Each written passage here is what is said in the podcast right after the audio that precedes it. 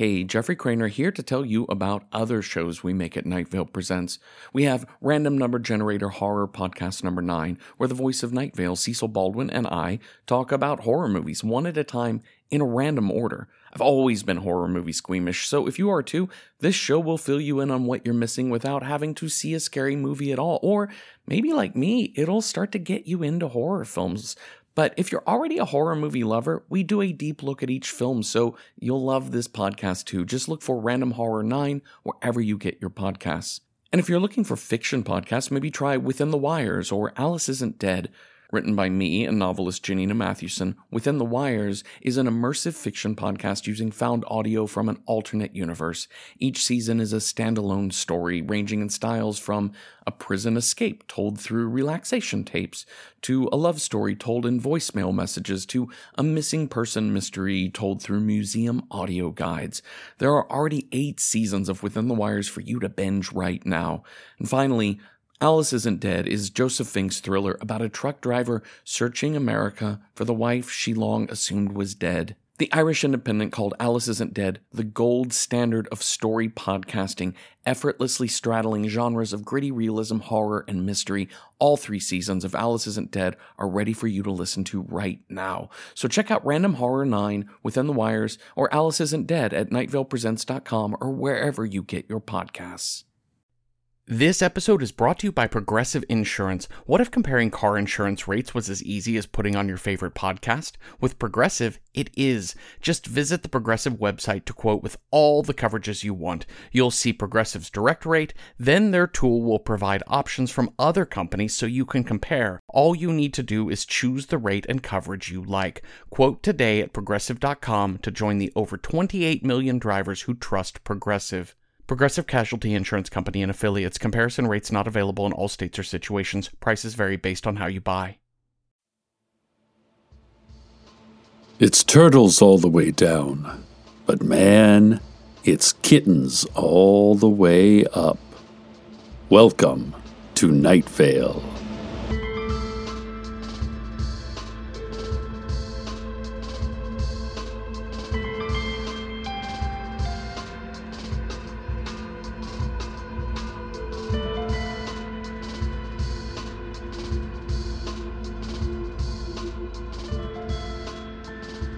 Our top story today is the PTA Bake Sale from 4 until 8 p.m. at Nightvale High School. There will be cakes, pies, cookies, and all sorts of desserts available, and the money goes to a great cause funding for the Blood Space War. PTA officers Steve Carlsberg, Susan Willman, and Diane Creighton expect this to be the largest bake sale in more than a decade. This is because the City Council, in cooperation with the Sheriff's Secret Police, in cooperation with a vague yet menacing government agency, in cooperation with the world government, in cooperation with the lizard people wing of the Bilderberg Group, has mandated that all citizens participate in this spring's PTA bake sale. A group of men in black suits wearing sunglasses and earpieces gathered around City Hall this morning to confirm this. Perhaps bring some moist blueberry muffins, one of the mysterious men announced. Or invisible pie, said another. Oh, oh, oh, if you have one of those special pans that makes only brownie edges, said another. And each of the men squealed and clapped their hands, saying, Yes, those are the best! So head on down to the high school and buy and sell some tasty baked goods for a valiant cause. It's illegal not to. In related news, more than 200 soldiers died yesterday in the bloodiest battle yet of the ongoing Blood Space War. Not all have been identified, but we have learned that Corporal Wayman Davis and Sergeant Yasmin Alphonse, both residents of Nightvale, are believed to be among those killed. Officials from Intergalactic Military Headquarters said no armistice is in sight, as they are not certain who they are fighting what they are fighting for, and when the fighting is even happening. Time is super relative, man, said Senior Strategic Advisor Jameson Archibald. Like, mind blowing how some of the people who are fighting this war haven't even been born yet. My head hurts just thinking about that. Space time? Can you even believe it? Just wow. Archibald concluded. Why are we fighting this war? And who is involved? And beyond bake sales and online crowdsourced donations, who is funding this conflict? Over the next few weeks, I will try to do my best to answer some of these questions, but beware that these questions may have no answers, or worse, have answers that make no sense. Today, we will start with what we know. We will start with the story of Eunomia. Eunomia grew up on a farm. Her parents planted invisible corn. All day, Eunomia would work the fields. This was the early 1800s, so there were no gas powered tractors or tillers or combines. Eunomia would plant each invisible corn seed one by one in long rows over several acres. She enjoyed this work because she loved the fresh air, the insects, and the birds. And at dusk, her favorite moment, the stars would come out. During the late summer, she would lie down in the cornfields, hidden among the tall, invisible stalks of majestic corn, and she thought of all the possible worlds beyond this one. Eventually, her mother would call her home for dinner, and the next day, Eunomia would dream about those worlds while culling the ripened corn, anxiously awaiting the disappearance of the sun so she could comprehend the infinite possibilities of a life that was not this one. On her 17th birthday, Eunomia went out to the cornfield, but never returned. When her parents went to look for her, they found a large, perfectly round clearing.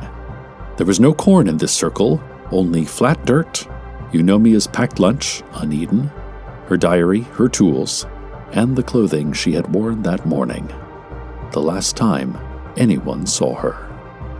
In the 1980s, librarians at the Nightvale Public Library found Eunomia's diary, which historians had long thought to be either lost or legend. The librarians said they found it underneath the second floor Dr. Pepper machine. A bibliophile or historian must have hidden behind the vending machine, trying to escape hungry librarians, but left the artifact behind when that person either escaped or was eaten. The librarians who found the book placed it on display in a new exhibit called Early Night Vale Life Quotidian Scrawlings of Delicious Mortals.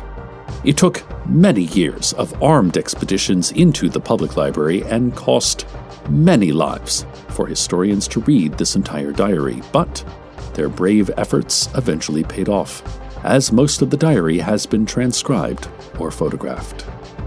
Here are a few sample entries from Eunomia's Journal. July 15, 1815.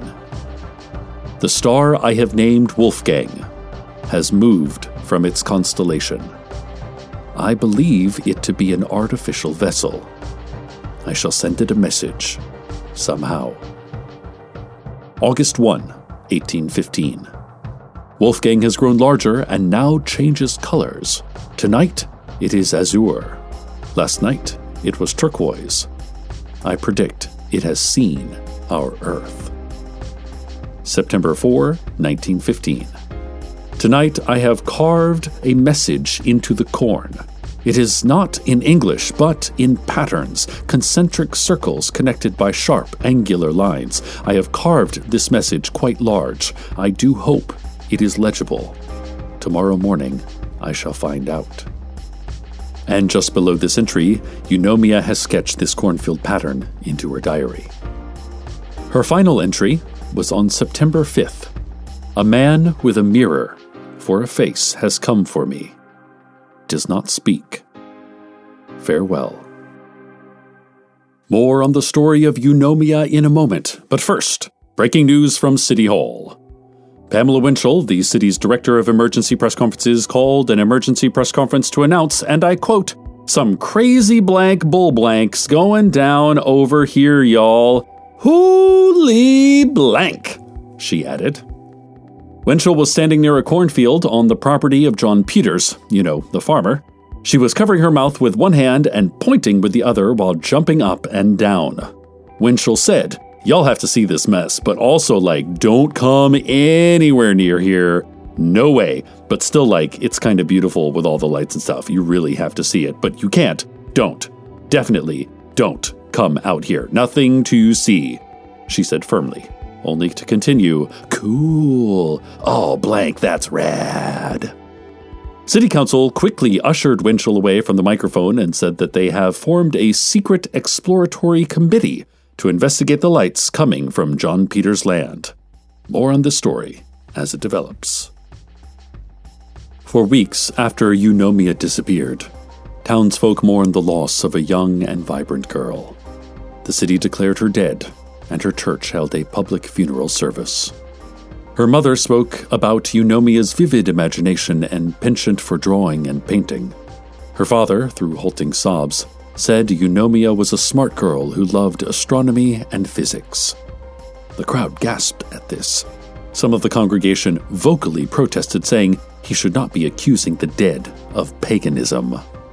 Eunomia's father calmed them and said, Science is not a fringe religion. Eunomia taught me this.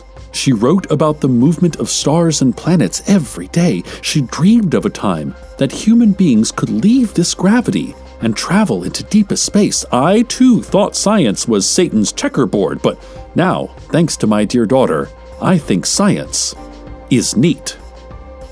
The congregation grumbled, but ultimately accepted that a grief stricken parent must be given room for the madness of sorrow. The people of Nightvale moved forward with their lives.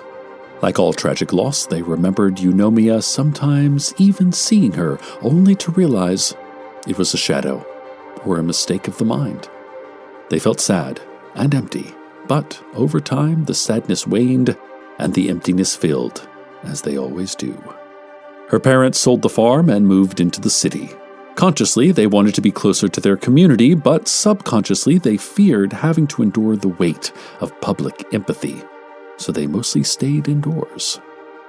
One year after Eunomia's physical disappearance, the memory of Eunomia had all but disappeared as well. Night Vale was back to normal. No one was thinking about Eunomia that day, that anniversary. They were thinking about something else the visitor. More on this soon, but first, traffic. Christina and Ricardo Alphonse had just exited Route 800 toward Pike Street when they planned to turn left toward the hospital. Ricardo was driving quickly as Christina was in immense discomfort. She was eight months pregnant when contractions began only half an hour ago. Fearing the complications of an early birth, Christina did not outwardly panic. She inwardly panicked. She grew quiet and still as her body began to convulse and her guts began to churn. She turned to her husband and calmly stated, Ricky, the baby's coming. Ricardo, having read nearly a dozen books, including The Physiology of Pregnancy, The Psychology of Infancy, and The Ontology of Relevancy, felt prepared for even this most unexpected of moments. Inwardly, he did not panic. Outwardly, he was a blubbering mess. He rushed his wife into the car and on to the hospital, going well over the speed limit, asking Christina if she was remembering to breathe. Christina repeatedly asking Ricardo to slow down and confirmed she was breathing. A minor accident between a top secret military transport truck and a 2011 Honda CRV along Route 800 near Exit 12 had slowed the couple down by a few minutes. And during that traffic jam, Christina turned on the radio to take her mind off her body. She heard a news update about the Blood Space War and the tragic deaths of two Night Vale soldiers, one of whom was named Yasmin Alphonse. Christina and Ricardo Alphonse knew they were expecting a girl. They knew they would name her Yasmin, because it is a beautiful name. Ricardo laughed at the dark humor of the improbable coincidence, but Christina neither laughed nor believed it to be a coincidence. They arrived at the hospital with plenty of time to spare, and three hours later, their daughter Yasmin was born. Christina had decided to give her a different name, but when the nurse who was filling out the birth certificate asked, Christina said Yasmin, as she was unable to say anything else. It was like that moment had already happened, and she was only remembering it. So, Expect 15 minute delays on eastbound lanes of Route 800 near exit 12. This has been Traffic. On the anniversary of Eunomia's disappearance, an astronaut arrived in Nightvale.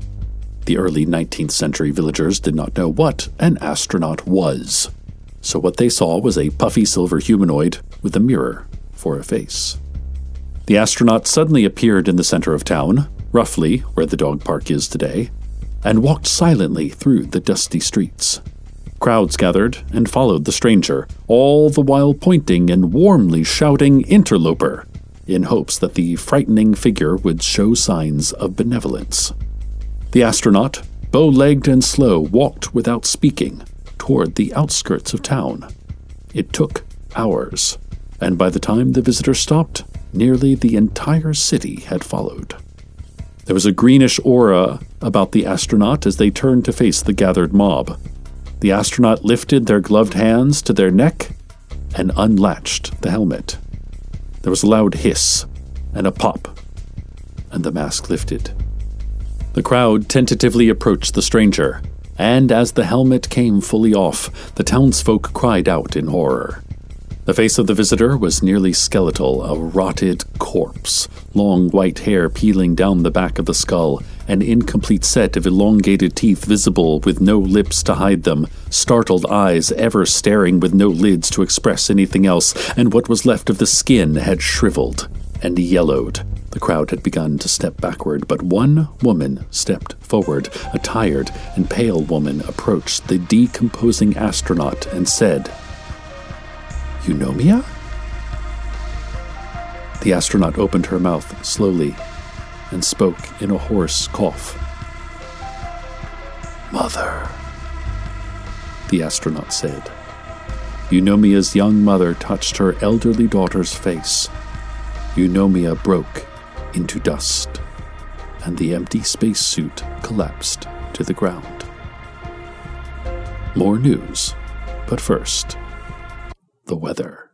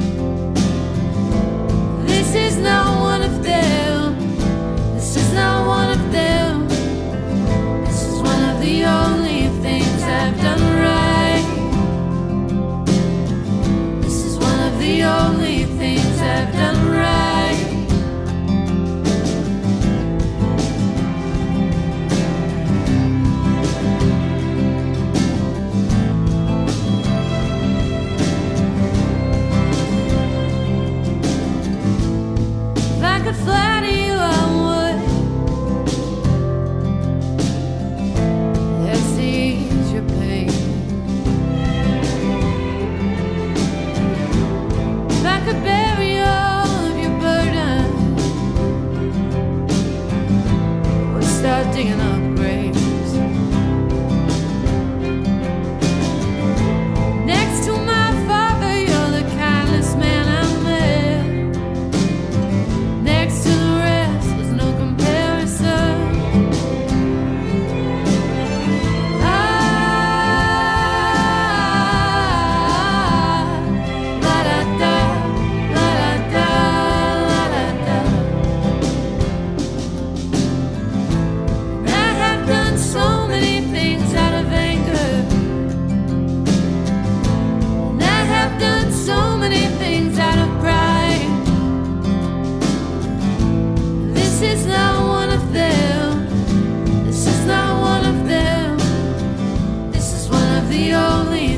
I've done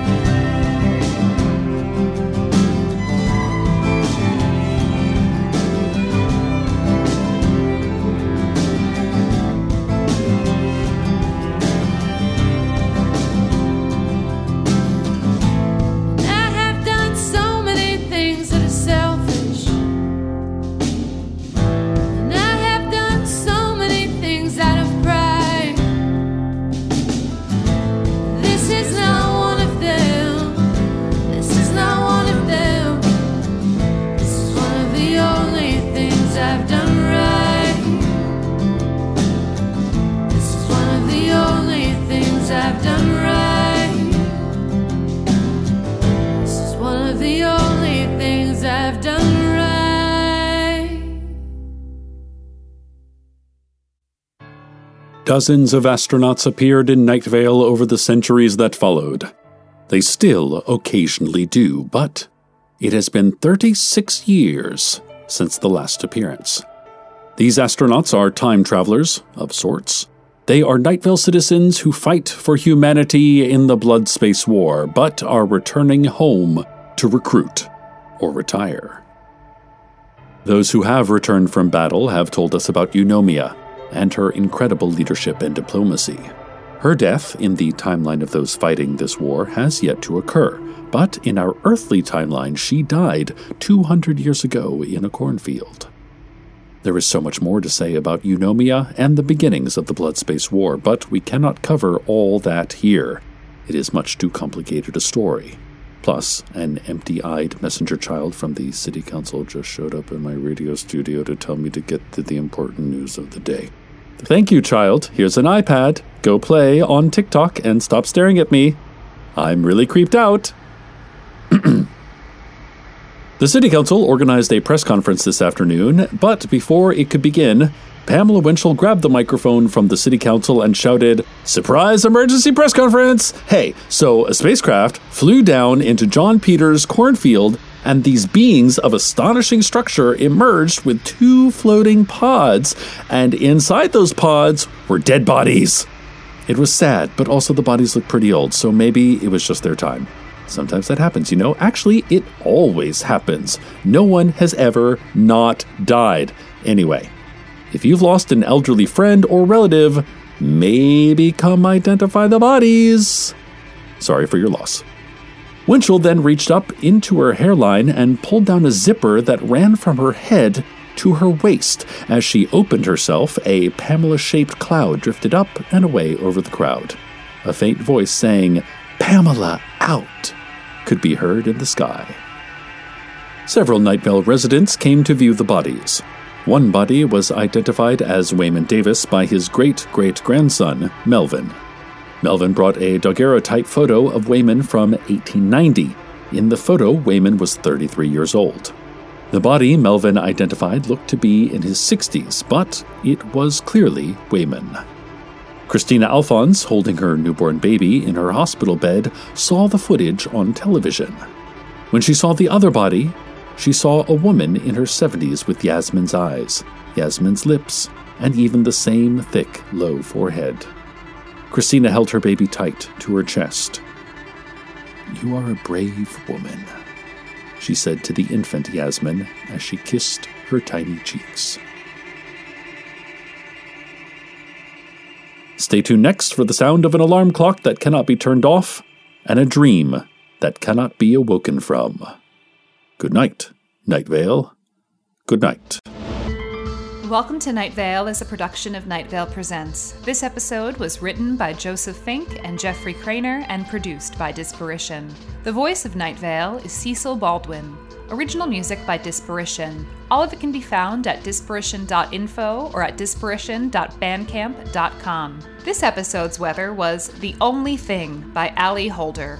Find out more at aliholder.com. Comments, questions, email us at info at welcometonightvale.com or follow us on Twitter at Nightvale Radio or lift heavy things until you can lift heavier things. Check out welcometonightvale.com for more information on this show and our new script collections, The Buying of Lot 37 and Who's a Good Boy, available for pre-order right now. Today's proverb Talk to your kids about the birds and the bees. Never look directly at birds, you should say to them. And bees, don't get me started. Hi, I'm Jeffrey Cranor. My friend Joseph Fink and I created Welcome to Night Vale back in 2012. We've been writing partners for a pretty long time. And normally, Joseph and I are the ones turning our ideas into narrative podcasts, but we decided that for our new podcast called Start With This, it's you who will do the creating. I had always edited my own work in a very specific way, which was basically looking for everything that was wrong. Mm-hmm. in my head, if it was good, cool, you don't have to think about it, you just look for the things that aren't working and you fix them. And the first time we sat down, we had given each other writing assignments, and I had read through yours, and I immediately went into that mode of like, here's some things that I think we can fix. And you kind of stopped me and were like, hold on, a way more effective way of looking at this. And I, uh, this has changed how I edit my own work because I, I think it is a much better way of looking at work, and it's certainly a better way of collaborating. Is instead of looking for here's the things I think aren't working, is what are what in here is really good and excites you, and how can we build on that?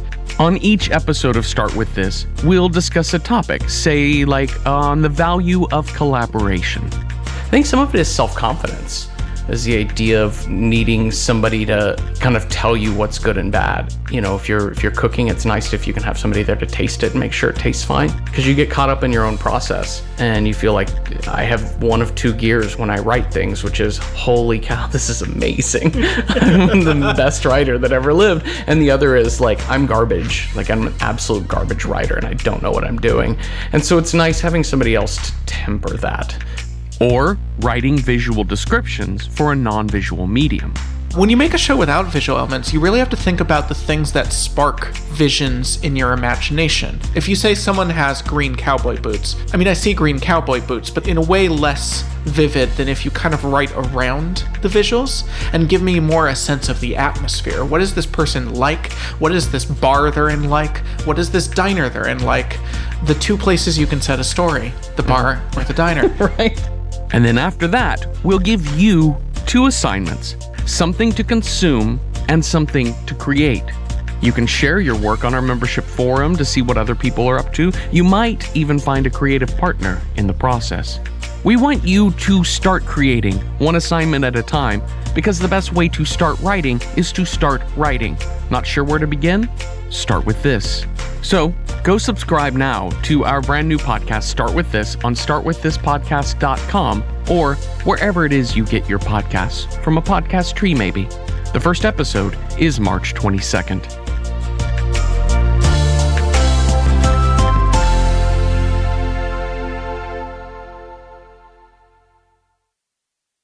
Hi, I'm Jeffrey Cranor, and I wanted to tell you about one of my other podcasts, Random Number Generator Horror Podcast Number 9. So the thing is, my friend Cecil Baldwin, the voice of Night Vale, loves horror movies, and he's helping make the genre more approachable for me and hopefully for you too, one film at a time in a random order. Are you squeamish about horror movies? Look, I get it, and no worries. Just listen in and we'll tell you everything that happens. But do you love horror movies? Well, that's great too. Watch along with us each week. We've got nearly 200 episodes covering everything from The Shining to Leprechaun 4 in Space. I'm serious. We go in a random order. So check out Random Horror 9 wherever you get podcasts.